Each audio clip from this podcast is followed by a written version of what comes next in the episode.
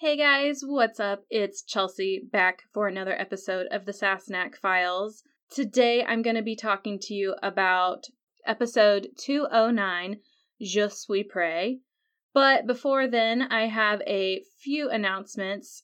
First, I just want to remind you guys that you can listen to the Sassenach Files on multiple listening platforms, including Apple Podcasts, Google Podcasts, Spotify, Castbox, and Amazon Music.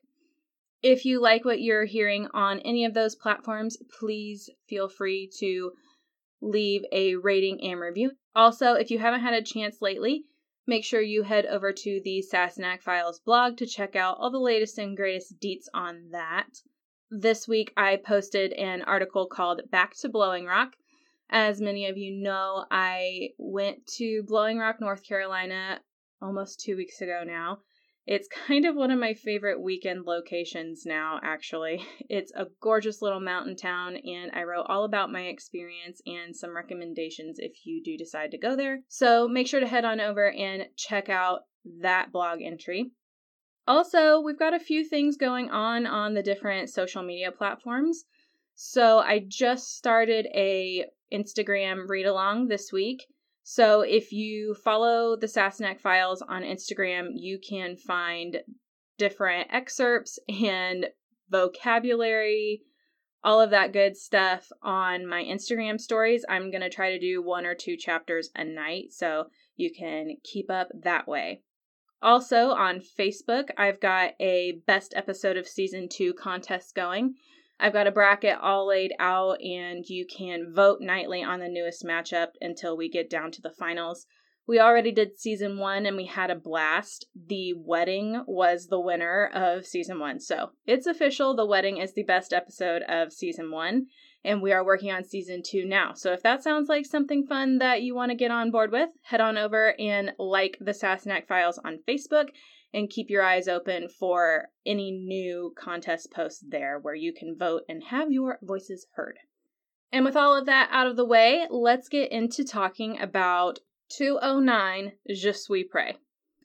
So, I really did like this episode. It's one of those that I kind of have to turn off my book reader switch. So, I just kind of like, Chelsea, this is the show, not the books.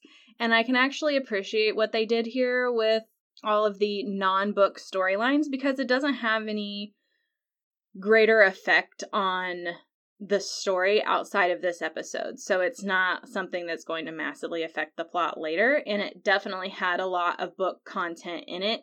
So overall, I felt it was a pretty good episode, not, you know, Dragonfly in Amber material. That's kind of my bar for everything. But uh, Je suis prêt is definitely one that I can appreciate. It's got uh, some good humor, some good plot movement. We meet some new characters and we get some old characters back. So, all around, kind of just soup for the soul. First thing I want to talk about is all of those old characters that we get back this week. It's the return of the Highlanders. So we've got Angus, Rupert, Dougal, they're all back and ready for a good time, ready for some Jacobite rebellion. Spoiler alert, that doesn't end up so well, but we're working through it, right? So, one of my favorite parts of this episode happens early on. They're all coming back, all giving Claire these huge hugs and kisses, and and they're like, "Well, where's Willie?" and everybody's just kind of standing around staring at each other like he died.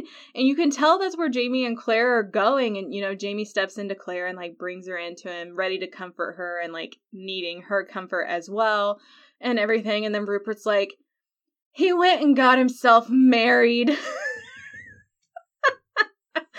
Oh my god it's like the horror of it all and Claire's like, you know, it might do you all some good to get married. And Murtagh and Angus and Rupert just all look at each other like, this chick's freaking nuts.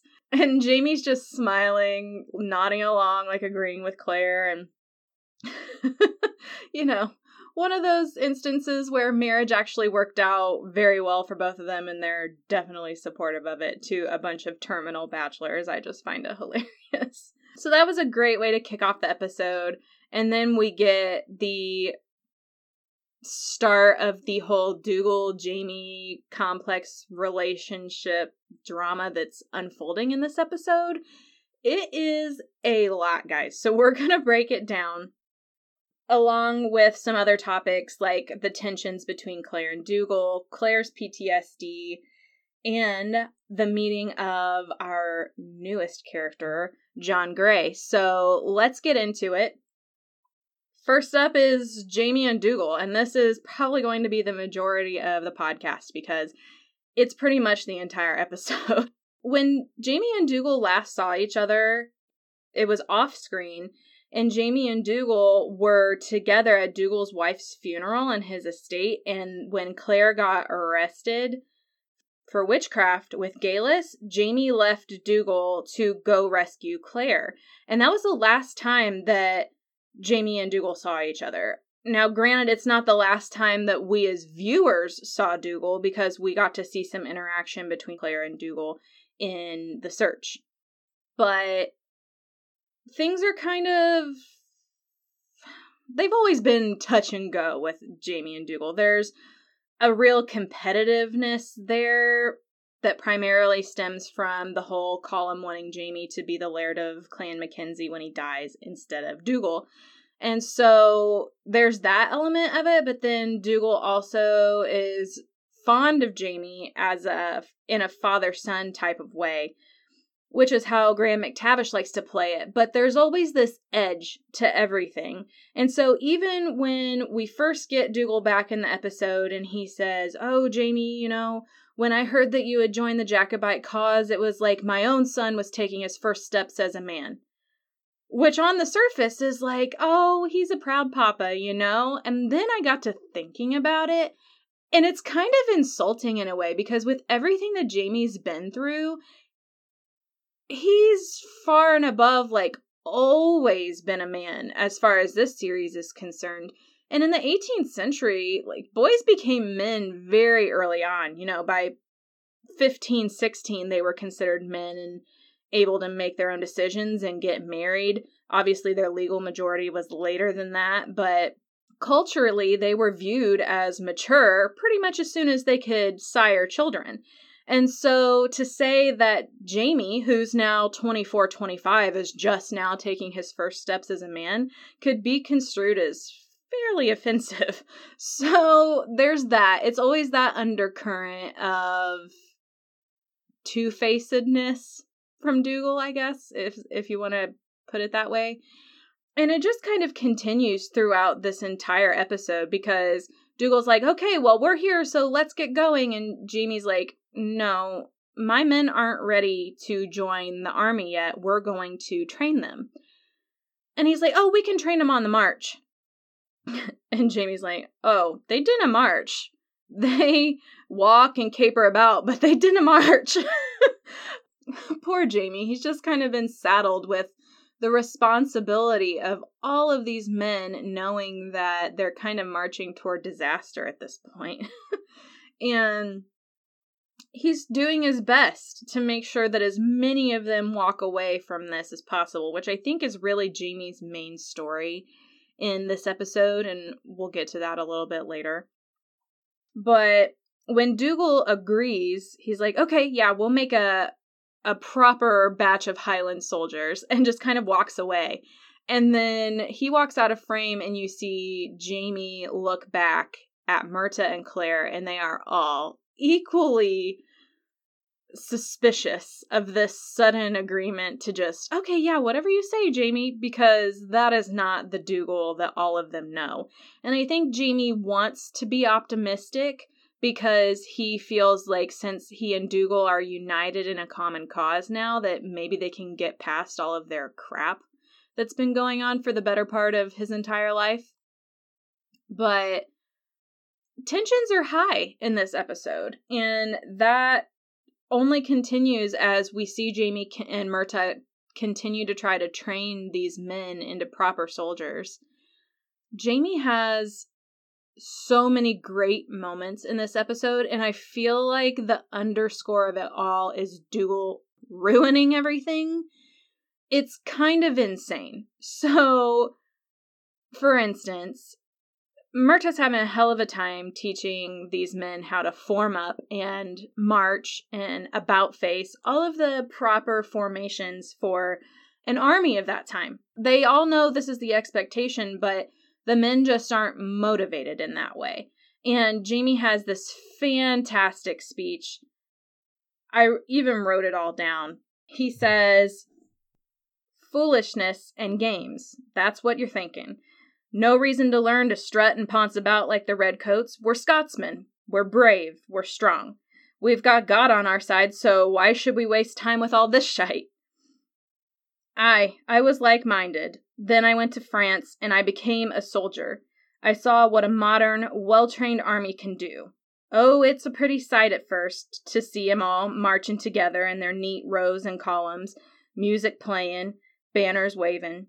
So pretty, and you want to smile. I laughed too, the first time. Then they fired the first volley. First, you see, flash of metal in the sun. Together as one, an entire line of men raise their muskets, aim, and let loose. The musket balls come tearing across the field like a sheet of metal rain, cutting down men left and right without mercy. The sound of gunfire rolling thunder across the hills. By the time the last of it fades, the second volley is already on its way. I realized it takes more than courage to beat an army like that. It takes discipline. It takes a well trained soldier, an army of soldiers. Now, if we have the discipline to stand together, to march together, and to fight together, then by God, I can, we will win together talk about some motivation, right? um, he's really getting these motivational speeches under his belt. And he has such fantastic dialogue in this episode. And then just when all the men are nodding along and like getting the gravity of the situation, Dougal and his band of morons come charging down the hill with their swords, freak everybody out, and they stray like a bunch of panicked horses.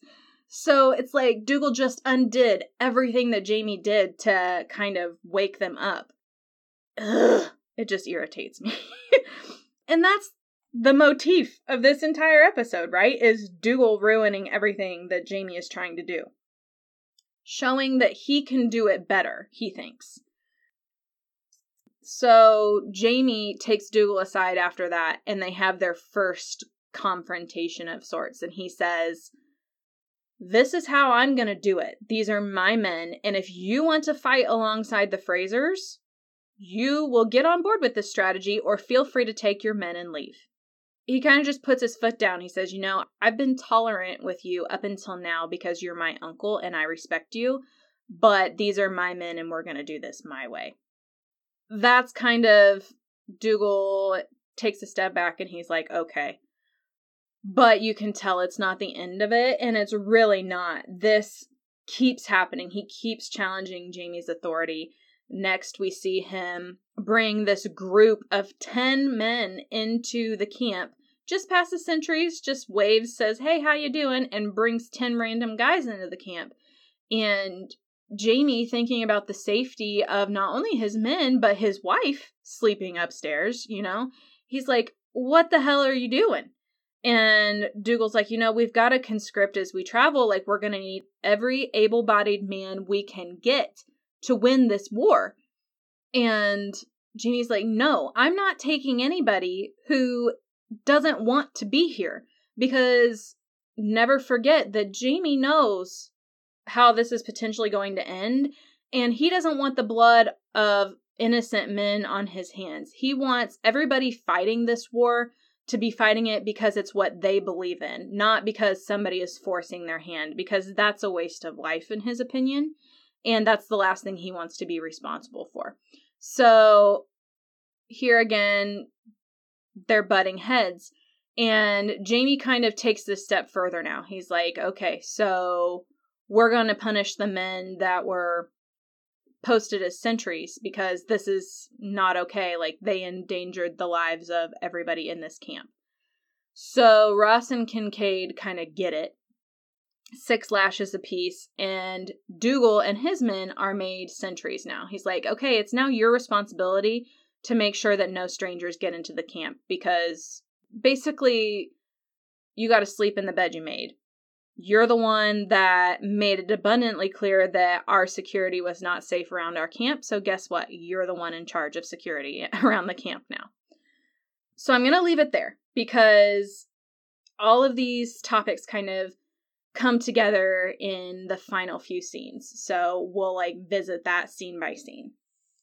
Obviously, there's this ongoing tension between Dougal and Jamie when Dougal sees he's not going to make any ground with Jamie in convincing him that he's there for the right reasons and blah, blah, blah, he goes to Claire and he says, Well, you know, I've been thinking about Jamie's situation and he needs help. You know, trying to play on Claire's sympathies, which is just really so conniving. I just can't with this guy. You guys know I have nothing but contempt for Dougal. I think he's a two faced rat. But this was a great scene between him and Claire and really goes to show how honesty between any two people, especially husband and wife, goes a really long way.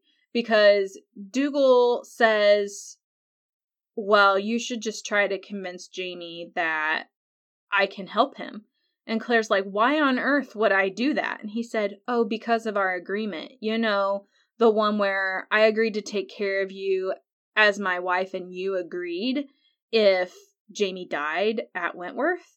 You know, that one. And Claire's like, um, he already knows about that. Like, thanks for trying to blackmail me, Dougal, but I already told him. And she's like, I share everything with my husband and he knows about your offer. And Dougal's like, oh, and he took no issue with it, like challenging her almost. And she says, none.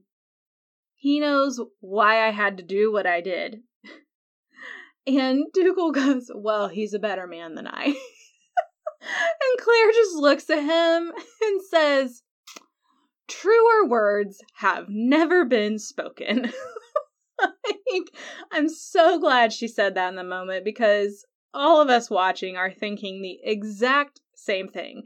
Jamie is twice the man Dougal could even think about being. So the fact that Dougal's the one that comes out and says it, yeah, it's it just makes me chuckle.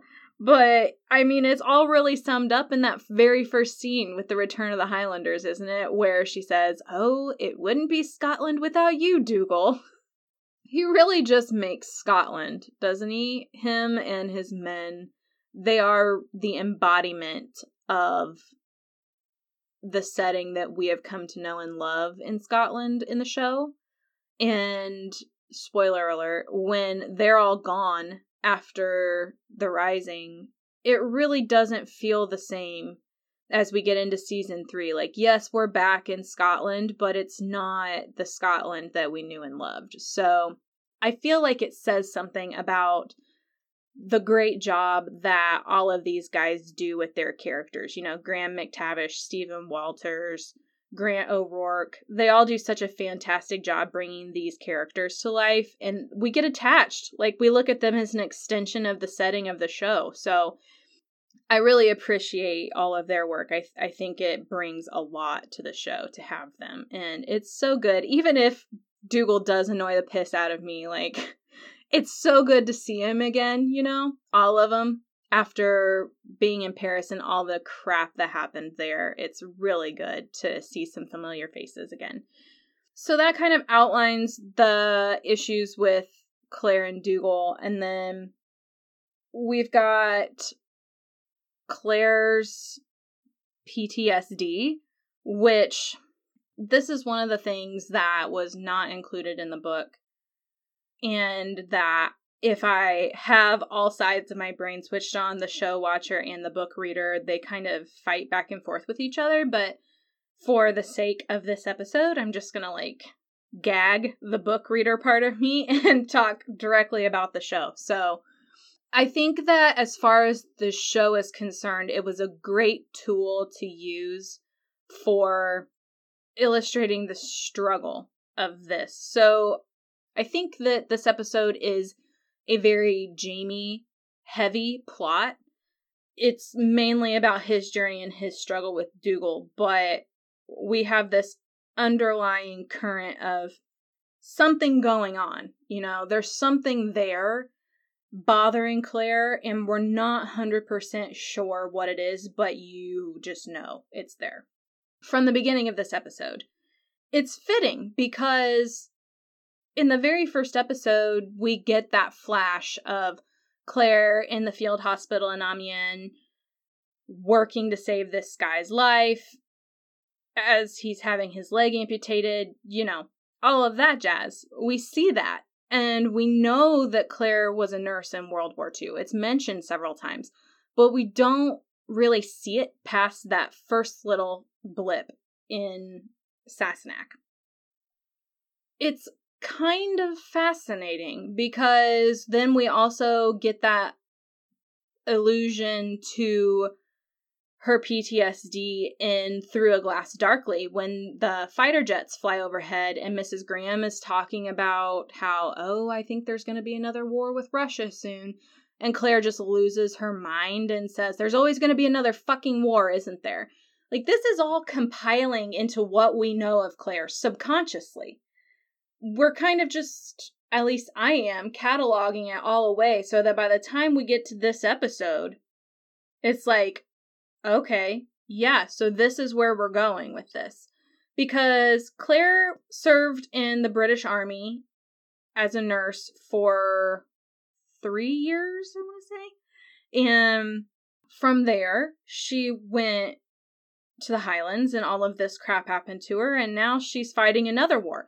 It's literally been like three years between wars major wars, and she never really had time to digest what happened to her. She recovered and the war was over and she came home and she was dealing with everything with Frank and it's like she said she closed the door on that day and just let it go. She told herself that there was nothing that she could have done and there's no sense in dwelling on it and so she kind of just let it go. And I think this is very representative of how post traumatic stress disorder works because you can be going along like you're fine, you know, and do a very good job of compartmentalizing and going about your everyday business. And then something happens and it just slams into you like a freight train and you can't avoid it. And it's just there in your every thought and your every move and that's what's happening with Claire. You know, she's done a great job of compartmentalizing this, but as the men train and she's thrown into this military camp environment, the the firing of guns constantly and having to give medical attention and advice to all of these young soldiers, it's adding up for Claire and she's feeling all of these deja vu moments that really culminate in her guilt and she's almost got survivor's guilt in a way. All of these memories are kind of pushing in on her because she is thinking about Private Lucas and Corporal Grant and how they were. They were just these young men that were putting on a brave face and trying to get by, you know, hoping that it was going to be enough. And in the end, it wasn't. They ended up dying terribly. And Claire really felt helpless through the whole thing. You know, she was trained to be a nurse and help people. That's her calling, that's who she is as a person.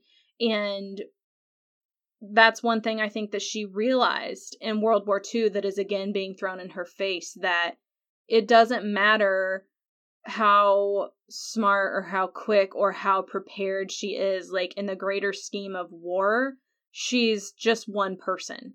And so i think that above anything is what is bothering her what's triggering her ptsd she's trying to be strong and put on a brave face and we see that in the very first scene that she has with jamie just the two of them. When they're in the attic and she's kind of been having these flashbacks and she's almost got a level of depression about her and she's sitting in the attic like we all do after a long day, just kind of sitting there in complete mental and physical exhaustion. And Jamie recognizes that something is wrong and he asks her, he's like, Are you okay? And she's like, Just a long day, a lot to do, you know, blowing it off because she knows how much Jamie is dealing with and she doesn't want to add to that burden, I feel like. So she's trying to beat it on her own because she's an independent woman and she doesn't want to add to someone else's problems with something that she sees as something she should be able to deal with on her own. So Jamie thinks that this whole thing is purely about the stress of what's happening and that she's worried about the coming battles and everything. And he's doing his level best. You know, he kneels down and he says, Whatever happens, I want you to know we'll get through it together. And I'm going to make sure that you're safe. Thinking that that's what she wants and needs to hear in that moment, not really understanding what's going on in her head because this is the one thing she hasn't really been honest with him about and told him completely. And she just looks at him and says, I'm fine, Jamie. And leaves it at that because it's like Murtagh says later in the episode, you know, she's not normally a closed mouth person. Like, normally, if you ask her what's wrong, she's gonna tell you. And Jamie turns to him and says, I did ask, and she said she's fine.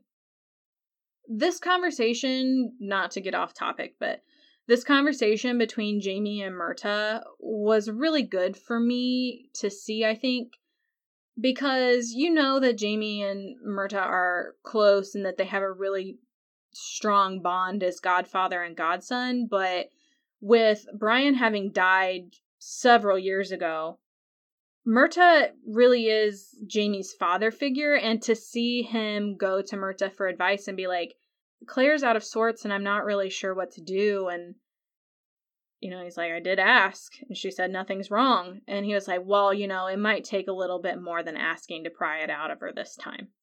So just to see that advice really. It's hard for me to explain these moments, but it was gratifying to see in a lot of ways. That's kind of how I felt. Like it was good to see their relationship especially where as a book reader I was expecting this to go with Murtagh dying at Culloden. I was really happy to see these character building moments to where it was going to be like, oh, I miss Murtagh. Like, I'm so sad. And then with what happened, obviously, it was kind of a moot point. But that's where I thought this was leading up to in the finale. So, looking back on it, it really was just a gratifying scene between Murtagh and Jamie kind of just having a having an honest conversation about relationships, getting advice from his dad for all intents and purposes. So, anyway, so getting back on track, Claire finally reaches her breaking point and she has a full on panic attack. Like she blacks out. She's having these flashbacks of what happened, what's really bothering her. They were on the road going from the field hospital to somewhere, and they were attacked by Germans, her and her driver and Corporal Grant and Private Lucas were all ambushed. And the car goes past a landmine and flips over and ejects all of them.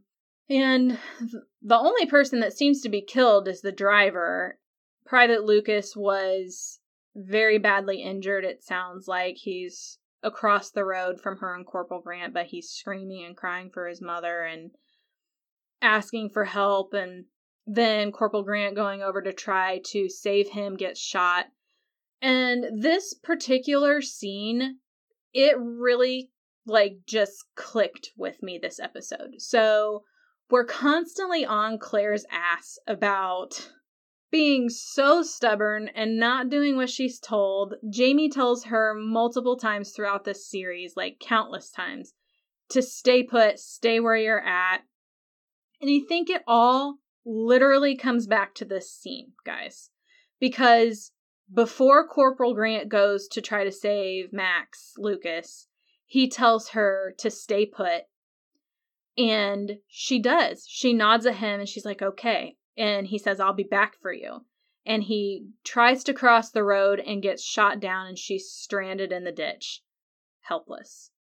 with nothing, nothing that she can do whatsoever. It all comes back to that moment because the last time that she stayed put and did what she was told, she was left stranded in a ditch. And she tells Jamie as much, you know, when he's like, I understand where you're at, and you don't need to be here to fight this war. I will send you home, and you can be safe at Lallybroch. It's okay. He's prepared to do that. And she tells him, I'm not going to ever lie in that ditch again. I'm not going to be helpless and alone if there is anything that I can do about it because it's one thing when she was helpless and alone and afraid and it was just her, you know, but now she's going to be helpless and alone, stranded at Lallybroch, wondering if Jamie and Murtagh and Rupert and Angus are going to come home again. That's where she's at. And she's like, I'm not doing that. I'm not ever going to be stranded in that ditch again, Jamie.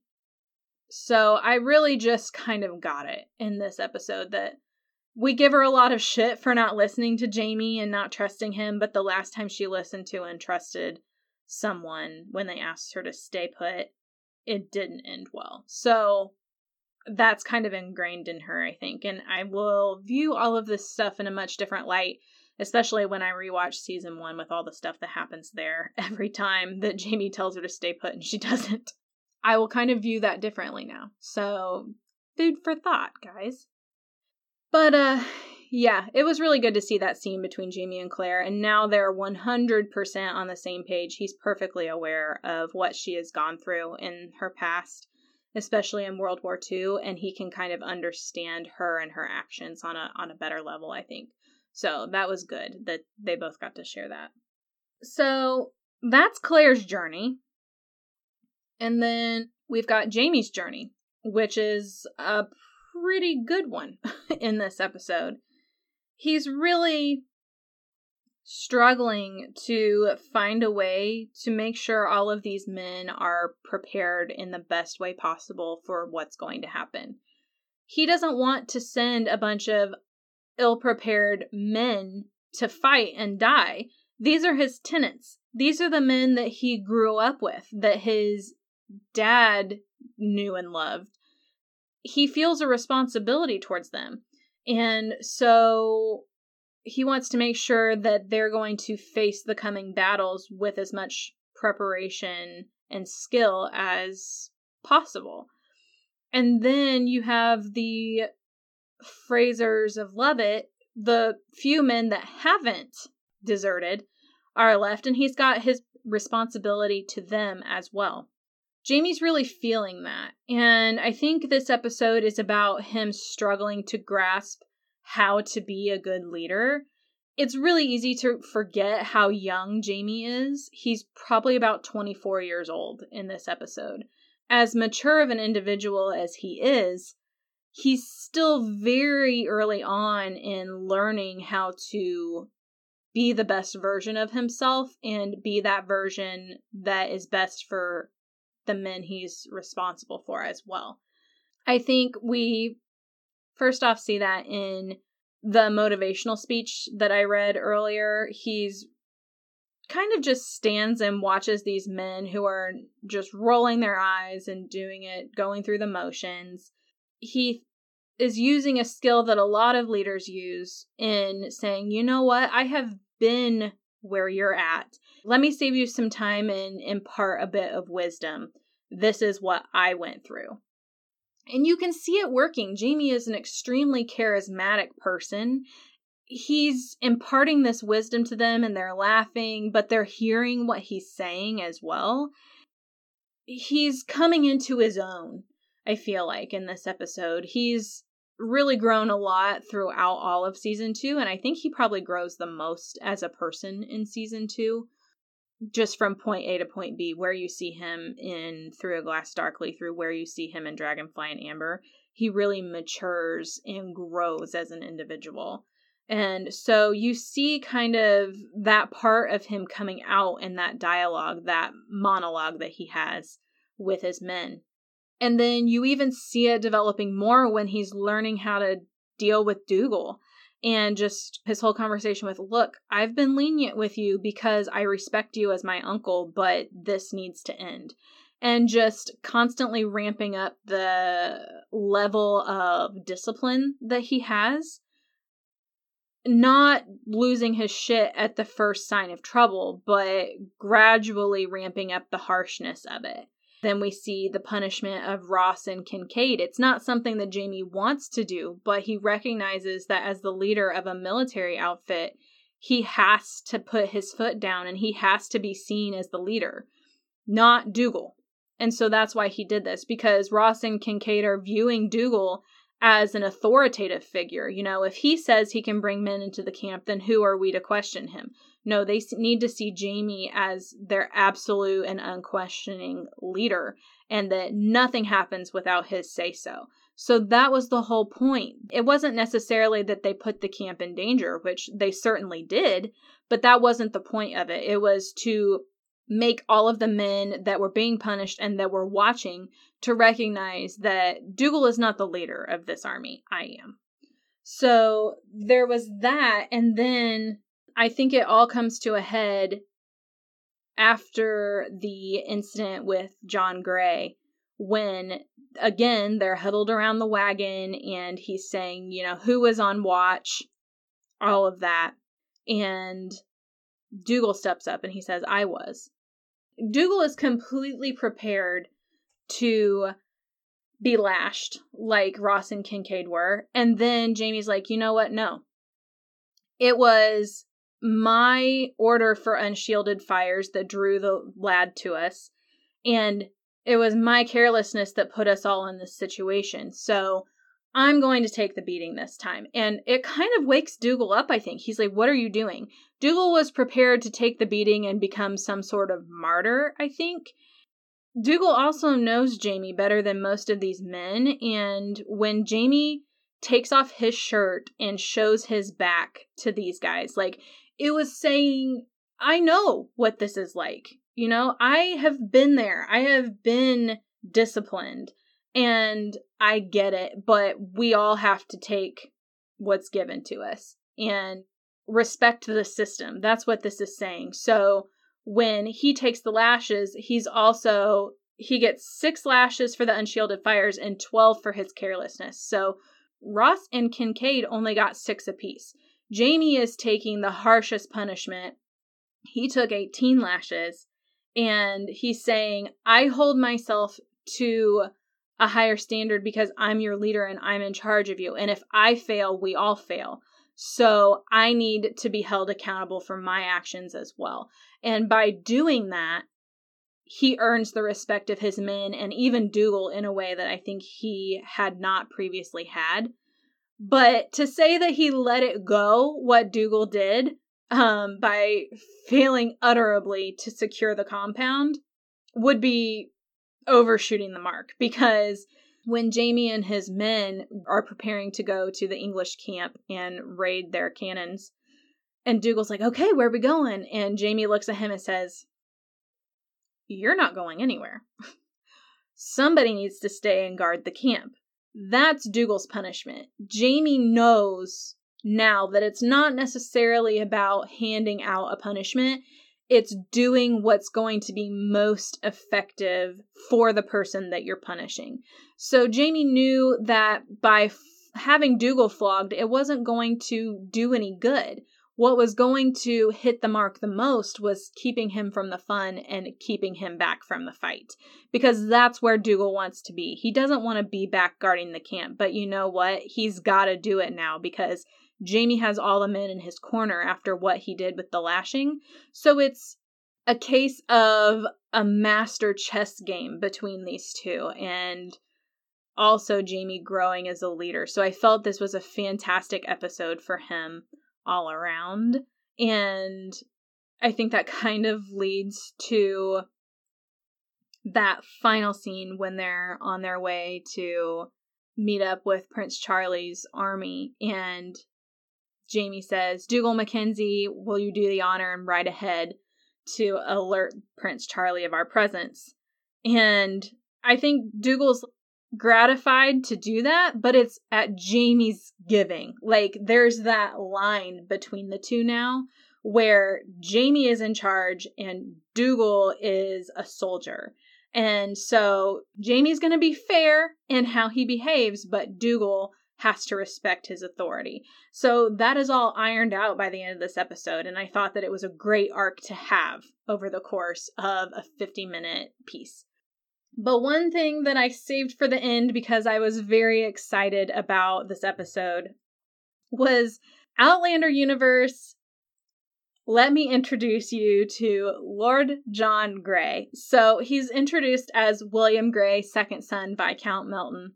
But if you've read the books, you know that it is Lord John Grey that he becomes a massive character later on in the series. I absolutely adore him. And from the get go, we know that this kid is different. And we see that in that he's extremely brave. He's only 16 years old when this happens. And He's literally willing to go through torture and die before he gives away any of the secrets of where his army is encamped or anything like that. But what cracks him is when a young English lady's honor is put into question. And, you know, all kidding aside, because Claire and Jamie did really set him up, it speaks to his character a lot and Jamie does not forget that moving forward. He never forgets this first encounter that he has with John Grey. And this kid that they chose, I don't know his name, I apologize, but he really does a good job and he does look a lot like David Berry who gets cast to play him later in the show, but um I thought they did a really great job. He's just such an honorable guy, right? Even I mean Jamie broke his arm and threatened to kill him, but at the end they left it with Jamie saying, I give you your life. I hope you use it well. And John says, I owe you a debt. I would greatly prefer not to, but since you have forced it upon me, I'll be forced to discharge it in the future. Like he takes his honor very seriously, as I think a lot of men did back in that time, but this sets up this whole other storyline of coincidences and happenings that really set up this series moving forward. So it was a great introduction. Loved seeing John, and I think it's so crazy because there's actually quite a bit of an age difference between John and Jamie. They end up being, spoiler alert, really good friends in the future. But it's always so easy to forget that there's like nine or 10 years between them, especially when they both mature. And I guess 10 years really isn't that much time in the grand scheme of things because, you know, once you both mature and are living your life, it's basically just a comparison of life experiences at that point, right? 10 years seems like a long time when you're young. but throughout this whole thing, you know, Jamie, by this time in the Highlands and across England, has this reputation as Red Jamie, as John says, the unprincipled and traitorous rebel. the Scottish army on a whole had a reputation of just raping and pillaging as they went, which was not the case at all. And I think we definitely see that in uh, this encounter with John, that they were all playing into his expectations, especially Claire. And so when she comes down and she sees that Jamie's about to press his white hot dirk to John's face to torture the information out of him, Claire's like, oh my god, I have to do something. And she thinks quick and she uses these keywords that her and Jamie have either like used in past arguments or spoken about in teasing or whatever. And she's like, Leave him alone, you sadist. And Jamie knows. Like, he's quick witted enough to know that she is playing a game and that he needs to play along.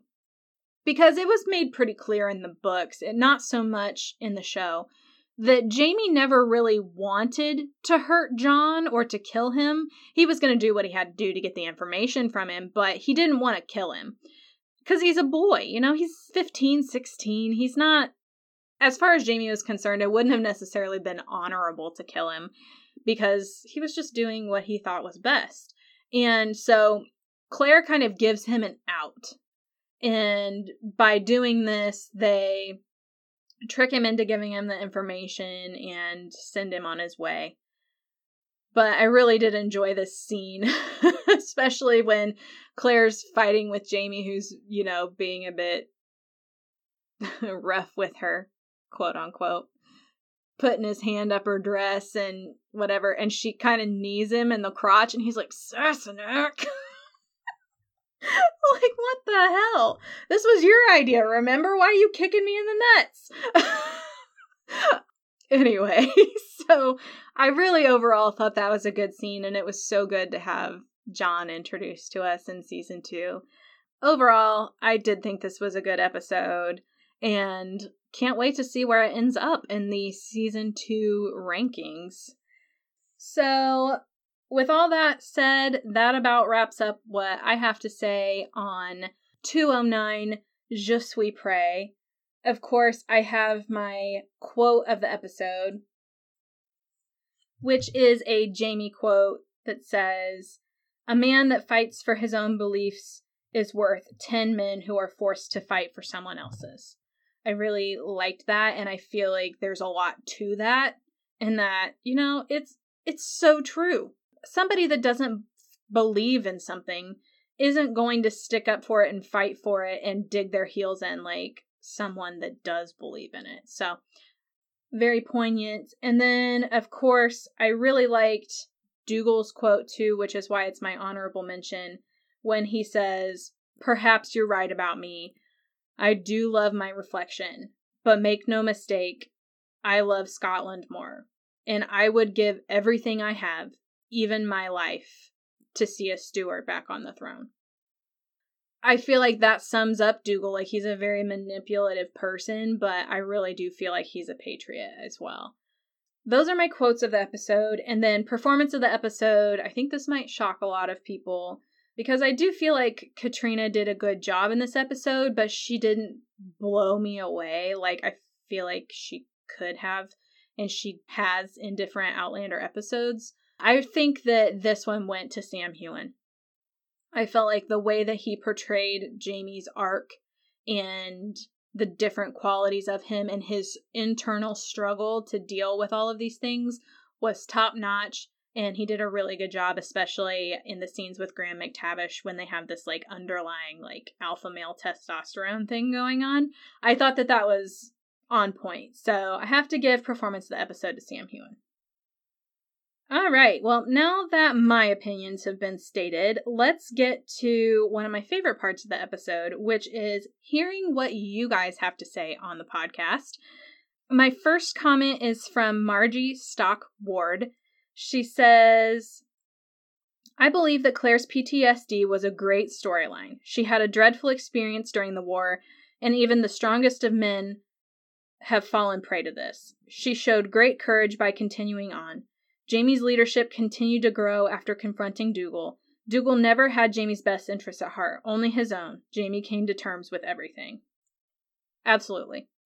That pretty much sums up in a nice little nutshell what my entire 50 minute podcast was about. Um, Jamie really came into his own and kind of recognized how to move forward, that Dougal was being manipulative and that he needed to put his foot down. I really appreciated that. I thought that Claire's PTSD was well placed. Although, you know, it could have gone without it. It's one of those things that I think it enhanced the episode, but it wasn't like if it had not been included, I don't think it would have affected the episode that much, I guess is what I'm saying. So, yeah, Margie, good point, and I agree with you. Peter Andreoli, sorry if I butchered your last name, says, I was glad that the show added the aspect of PTSD to Claire's character. She's a woman and a human being. She's not a mythical superwoman. Absolutely. I think that that gets lost in translation a lot. And something, honestly, that Outlander tries and I think does a fairly good job with doing is making the characters human making them make mistakes. Like yes you get mad at them and you th- you say that they're stupid and why would you make that decision? Because they're human beings. They're not perfect. They're not clairvoyant. They can't see into the future. Well figuratively speaking. And just like everybody else, they have to make a decision, and sometimes it's the wrong decision. I think that that is the beauty of how the show is written, that they can pull that out of characters. And yeah, it makes us mad sometimes as viewers, but you know what? Whenever you have an emotional response like that, it means that you're watching a really good piece, that it's not just a fluff piece. It makes you internalize things and think about it, which I appreciate. And the last comment that I have today is from Sarah Lorraine, and she was actually commenting on another post, but I felt that what she had to say was pretty valid, so I went ahead and included it. She says, I feel like it should have been revisited more so when she was back with Frank, meaning Claire's PTSD. She says, All we got was the second when he first saw her and tried to touch her where she flinched, with a flashback of Blackjack Randall. But she lived with that particular trauma the rest of her life with Frank which is a huge reason they ended up with him living an open relationship to seek comfort from other women. He needed her love and sought it elsewhere, but also was hoping to ignite her attention. I too kind of wish we had seen a little bit more of the PTSD with Claire and Frank when they got back together, as far as the whole Blackjack Randall thing. But I can also see why they didn't include it because those first episodes in season three were extremely plot heavy, and there was not really any way that they could have included that without taking something else vital away. Those first few episodes, I don't really feel like we had a bit of anything that was unnecessary. And as far as including it in Through a Glass Darkly, I think that Claire as a character was already dealing with so much that that little blip with Frank turning into Blackjack and back, I think that that was enough for us to understand that she was struggling with that. But like I said, Claire was already dealing with so much that I don't know it would have been right to throw something else on her plate. So, yeah, I would have liked to see that a little bit more. The whiplash, if nothing else, of having a husband that looks like Blackjack Randall.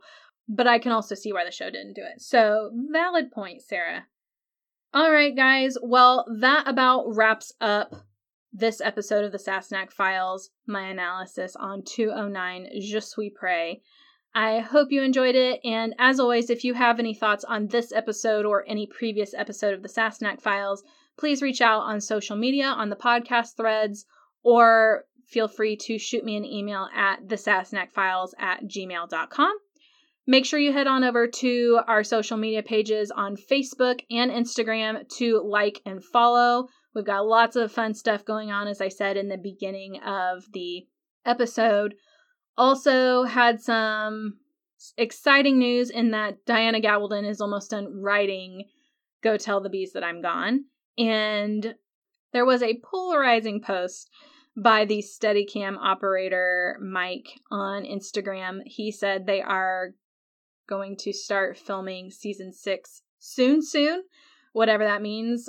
Some people are saying that he wasn't talking about Outlander and that he was talking about another project, but I do not agree with that. I think he was talking about Outlander. Whether soon, soon is within the next couple of weeks or within the next couple of months, who can say? And with COVID, things can change on the turn of a dime. So it's it's exciting because we know that they're moving forward and I think that eventually this whole COVID thing, not necessarily that it will blow over, but that the filming industry will figure things out with the Scottish government and that filming will open up. And I think that's probably some of what the holdup has been is the negotiation of safety protocols and what is going to be put in place to protect the workers and all of that.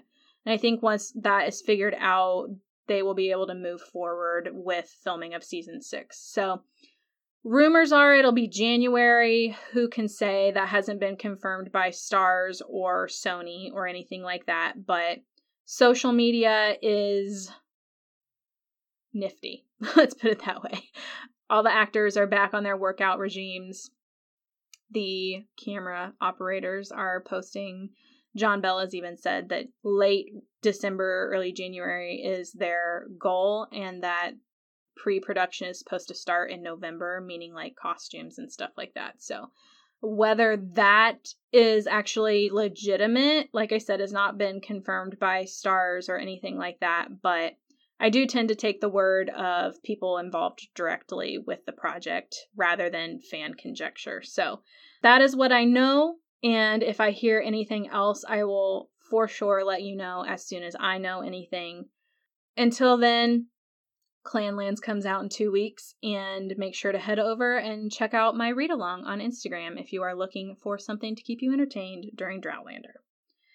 All right, guys, I'm going to check out, but stay safe out there, and I will chat at you next week when we are talking 210 Prestonpans. Have a good one, guys. Bye.